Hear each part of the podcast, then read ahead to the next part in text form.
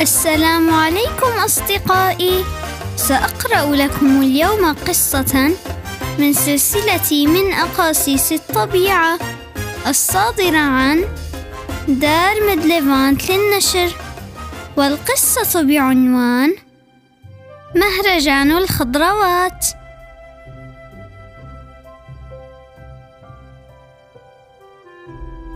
كان القنبيط مزهوا بنفسه معجبا بها. فقد انتخبوه مسؤولا عن تنظيم مهرجان الخضر هذا العام. وقد أفلح في إقناع فرقة الفليفلة الموسيقية المشهورة بالعزف في الحفل. وها هو يتلقى منها رسالة بالموافقة على الحضور. تمايلت البازلاء والطماطم طربا. بينما راحت الكوسة تختلس النظرات من فوق كتف القنبيط لتقرأ الخبر السعيد. وما إن ذاع الخبر في البستان حتى عمت الفرحة والنشاط وأخذت الخضراوات تستعد للحفل. فها هو الباذنجان يعمل في جلده فركا وتنظيفا كي يزيد من لمعانه. وها هي قرون اللوبياء تتعرض لأشعة الشمس لتزيد رونق لونها الأخضر ويكبر حجمها بينما زهت أوراق الخس. والتفت حول لب الخسة الغض المنتفخ تحيطه بكل مظاهر العطف والحنان.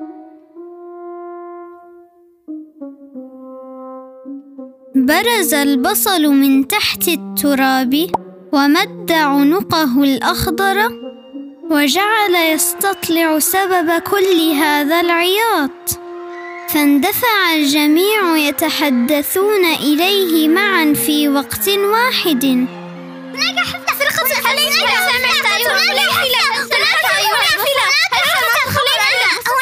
حفلة ضحكت الكوسة قائلة. كففنا عن الحديث دفعة واحدة. فإنه لا يفهم كلمة مما تقولنا. واتركنا الأمر لي. ثم التفتت إلى البصل تخاطبه. اذهب وأخبر جماعة الجذور الدرنية بأن فرقة الفليفلة الموسيقية ستحضر حفلنا الليلة. ثم تولى عنه. فانظر ماذا يرجعون. سر البصل لأنه أصبح بشير هذه الأخبار الطيبة ونادى في قومه يستعجلهم أن يعدوا للحفل ما استطاعوا من عدة. أما درنات البطاطة فقد طارت فرحا عندما وصلها النبأ. بينما بدأ الثوم نضرا ومنتفخا وعبقت منه رائحته المعروفة. أما الجزر فكان على عادته. سيء الخلق همزة لمزة يؤذي الجميع ويغتابهم. ولا يسلم من شره أحد. قال مغاضبا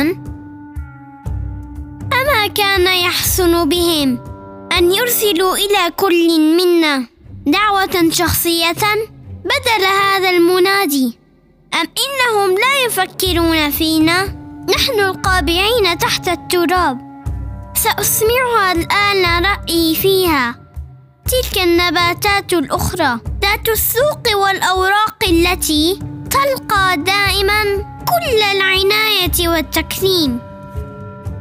وقبل أن يستطيع أحد منعه من ذلك مد أنفه من تحت التراب وأخذ يرغي ويزبد ويتفاخر بنفسه. كان الجميع قد سمعوا مرارا من قبل حديث الجزر عن نفسه فقد كان يتباهى بما يحتويه من فيتامينات وبشأنه في المحافظة على سلامة الجلد والشعر وتقوية البصر. ولهذا سارع الحرشف إلى نصحه قائلا أيها الجزر الصديق إن كل فرد منا مدعو إلى الحفل فلا تصعر خدك للناس ولا تمشي في الأرض مرحا. إن الله لا يحب كل مختال فخور. لن يمضي وقت طويل حتى نغادر الحديقة ويذهب كل منا في طريقه. فلم لا نستمتع بهذا الحفل الوداعي؟ ولم لا نعفو ونصفح؟ ولم لا يحب كل منا لأخيه ما يحب لنفسه. قد لا نلتقي إلا في سوق الخضار حيث نوزن ونباع أو في وعاء من حساء الخضر يغلي على النار. وقد نفترق فلا نلتقي ابدا. فما اجمل أن نتفرق على خير. قالت خيارة صغيرة. أما نحن فلن نفترق أبدا. سنحشر معا في مرطبان من مخلل الخيار الشهي. وقالت الطماطم ونحن سنحفظ في علب ونسافر إلى جميع أنحاء العالم. والتفتت البازلاء والفول والباذنجان وهي تقول في بعض البلدان يقوم الناس بتجميدنا في درجة منخفضة جدا من الحرارة. إننا بالطبع نشعر بالبرد.